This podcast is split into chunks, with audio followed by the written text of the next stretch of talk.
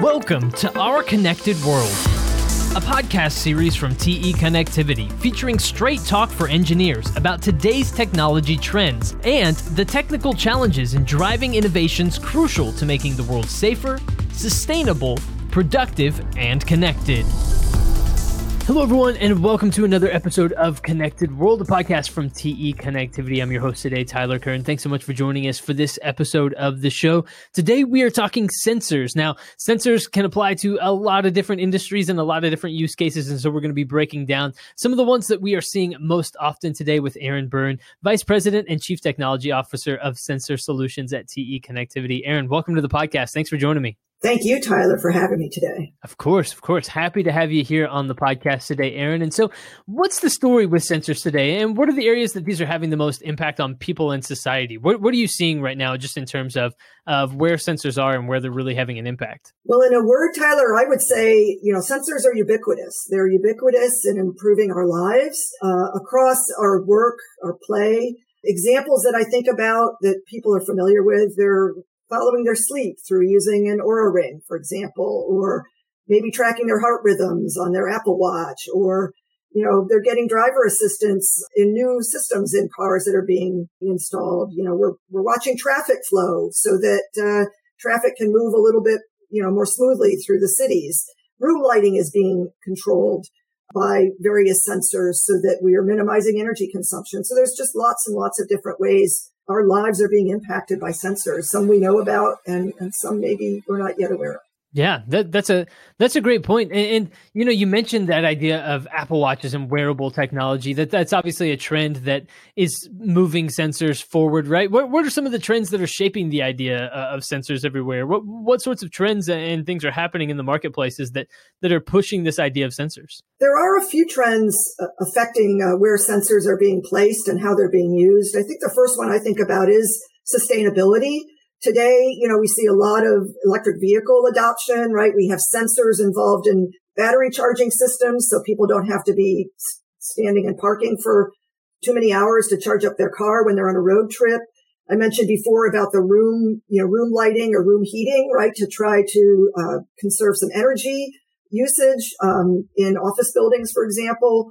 Um, you also use sensors for a lot of feedback, right? So uh, in industrial environments, you have artificial intelligence or machine learning being used to monitor important industrial assets like pumps or motors for preventive maintenance reasons. And then another trend that's actually shaping the use of sensors is remoteness, right? Through this COVID uh, period that we've all been living through, we've wor- learned to work remotely, but other things are being done remotely as well as like surgery even. So we have doctors conducting surgery remotely. You need very fine sensors to provide feedback to the surgeon uh, that's far away perhaps from the from the patient. So sensors are enabling a lot of these uh, these types of new use cases that are following up on the trends that we just talked about. Yeah, that's that's a great point. You know, seeing some of those trends and seeing the, the technologies and what they're enabling. That's that's absolutely right. You know, and you you mentioned surgery there, and and you know, healthcare is a really um, big industry when it comes to, to sensors. And when we look at technology for something like patient monitoring, for instance, what is the opportunity for including sensors in the design and what types of sensor technology is being developed maybe to, to improve patient monitoring technologies? Well, Tyler, this is an area where we're focused a lot these days in TE sensors. I think many people, for example, are familiar with pulse oximetry or the blood oxygen levels that are being measured, particularly for patients in the hospital with COVID right now. And that turns out to be an optical sensor of some type, right? That's a very basic sensor. We continue to develop beyond uh, pulse oximetry. We do cell sensors for that, but we're also doing things like developing piezoelectric films and devices. And these piezoelectric films can act as a dynamic strain gauge. And how does that work? Well, that can monitor your heart rate and your respiration when you're sitting in a chair or lying down on a hospital bed. So you don't even have to have a blood pressure cuff or somebody there counting your breaths. You, you actually can have your body motion just detected from breathing or from your heart rate pushing against your skin. This, this piezo sensor is so, so sensitive, right? Another use of such uh, a piezo detector is for pets, right? So we all want to spend more on our pets these days. A lot of times we have to take them to the doctor and they're a little bit harder to get a a, a pulse or a respiration rate to have them hold still. But if you place your pet on one of these mats, you can now detect their heart rate and their respiration rate using our piezo monitors. In addition, and a different kind of sensor that we're making uh, here at TE Sensors are very small miniaturized uh, pressure sensors. And these are used in microsurgeries, things like kidney procedures where the pressure within um, kidney blood vessels is really critical for successful surgery, as well as in ocular surgery. You know, people when they have cataract surgery, for example, you could think about that's that's there's some pressure involved in replacing the lens uh, of a cataract and some other ocular surgery. So there are very important applications that require uh, extremely precise pressure measurements in the body for successful surgery. And TE is on the cutting edge of, of some of those applications today. That is really, really cool to hear about and really interesting to, to learn more about. And you're absolutely right. Uh, spending, uh, people are definitely spending more money on their pets. In fact, uh, I think my wife and I might be leading the way uh, in that particular category, spending money on our doggos. But uh, you're, you're absolutely right about that. You know, and, and, another area we wanted to talk about was in this area of industrial automation, right? So, what trends in sensor technology are shaping innovation in industrial automation, such as with you know, things like cobots and that sort of thing? What types of TE sensors are helping to improve factory production cycles and overall supply chain issues? Sure. So in the in the industrial space, you know, we talked about feedback being, you know, a theme for using sensor data to make an improvement in whatever process you're looking at. In the industrial environment and in cobots, you know, we're trying to automate something or have a robot working alongside, you know, a human to accomplish a task. And automation in general will improve the repeatability and improve the quality of any task that's mass produced. So that's the goal is how do we make it even more repeatable and um, and more precise? So the cobots that we're working on, we can we can create a force sensor or torque sensor that can uh, be placed in a cobot arm and will be very very precise in terms of when the arm is uh, articulated or touching its target.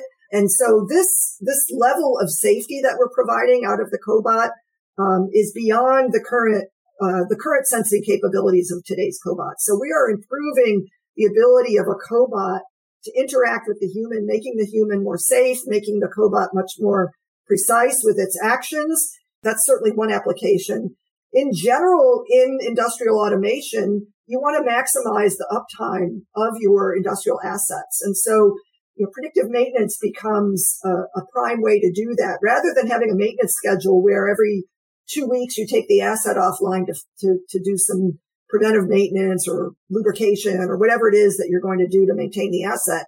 Now you can do use sensors to tell when the asset needs maintenance and you develop using sometimes you use machine learning or AI techniques in order to uh, analyze the data that you're getting from the asset. But once you have that data, you can much more finely tune your predictive maintenance schedules and keep your asset working for you you know, more of the uptime. That's a great point. Uptime is obviously a, a massive thing that, that people are discussing these days and, and, want to see as much of as possible. And uh, another aspect of things that we should talk about is, with with automobiles and with vehicle autonomy. So, w- what role are sensors playing uh, in that autonomous vehicle world? And the, what are some of the ways that sensors are enabling more driver assisted technologies in the car? Uh, and, and, tell us a little bit more about the sensors as well, and, and some of the challenges in designing these technologies? Well, Tyler, I tend to think of vehicle autonomy as kind of the holy grail of sensing. I mean, there are so many sensors that are that are required in order to enable, you know, autonomous driving.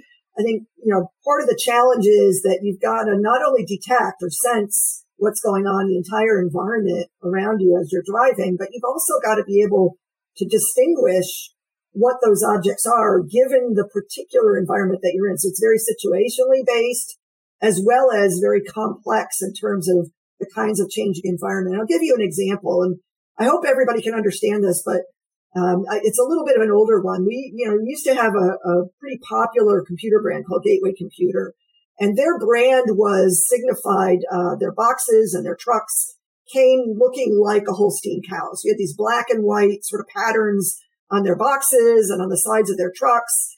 And they really looked like a cow, a dairy cow.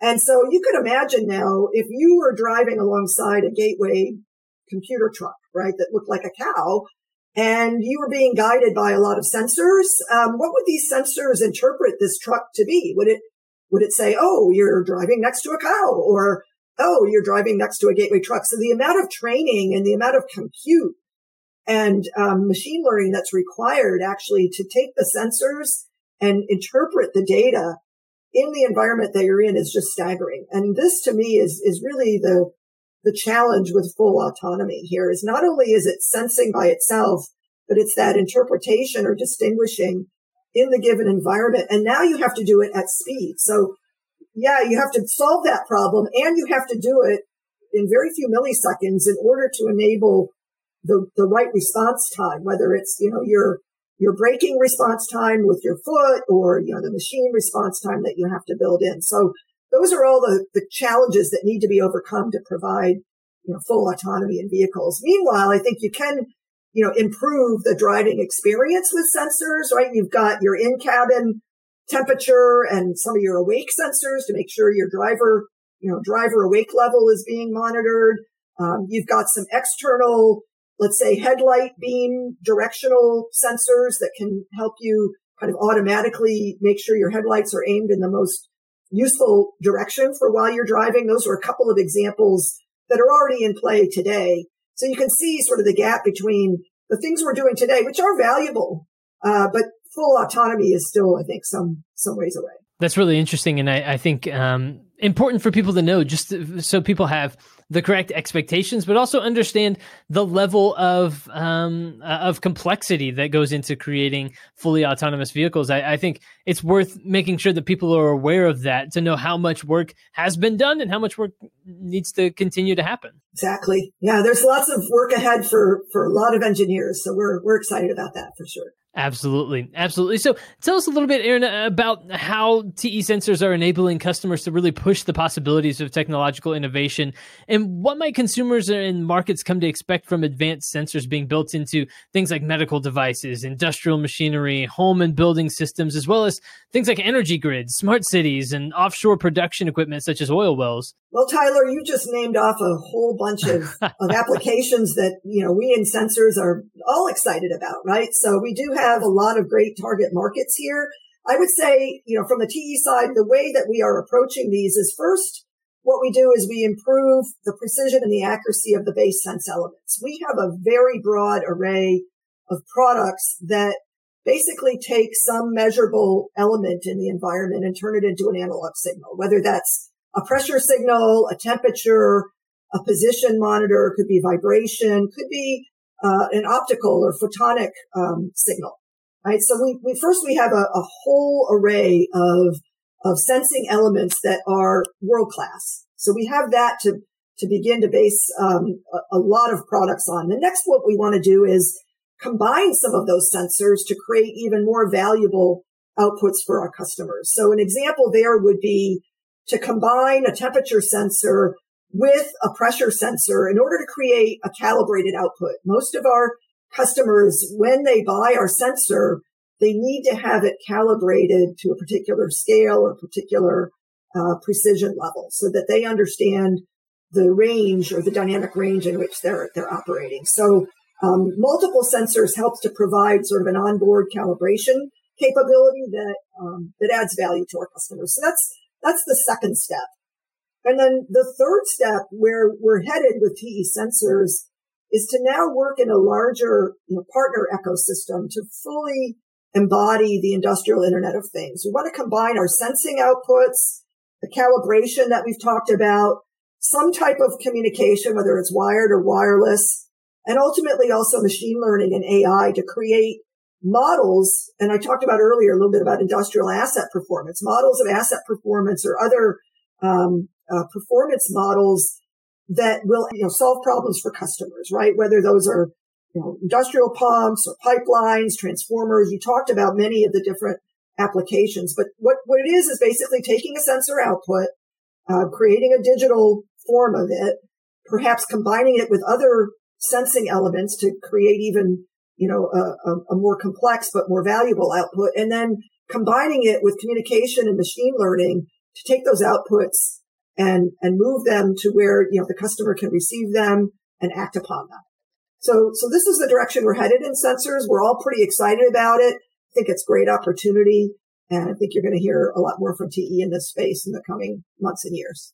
Well, I can't wait to continue to see how these things develop. It's obviously an exciting time to be working in sensors, just with so many different applications. Like you said, so many different areas where you're making a difference. And so, uh, Erin, we really appreciate your time today and sharing a little bit more about the work uh, that TE is doing uh, in this particular area of sensors. It's been a pleasure having you on the show today. Thank you so much, Tyler. Have a great day. Thanks, you as well. And everyone out there, thank you for joining us for another episode of the podcast. We appreciate it very much. Of course, for more, you can always head to te.com to read up on what TE is doing in these areas and the particular solutions that they are providing. And also, you can stay up to date with the latest episodes of the podcast. You can go there. You can go to your preferred podcast platform as well, like Apple Podcasts or Spotify, to stay up to date with the latest episodes of the show. And stay tuned. We'll be back soon with new episodes of the program. But for this one, for Erin Byrne, I'm Tyler Kern. We'll talk to you again soon.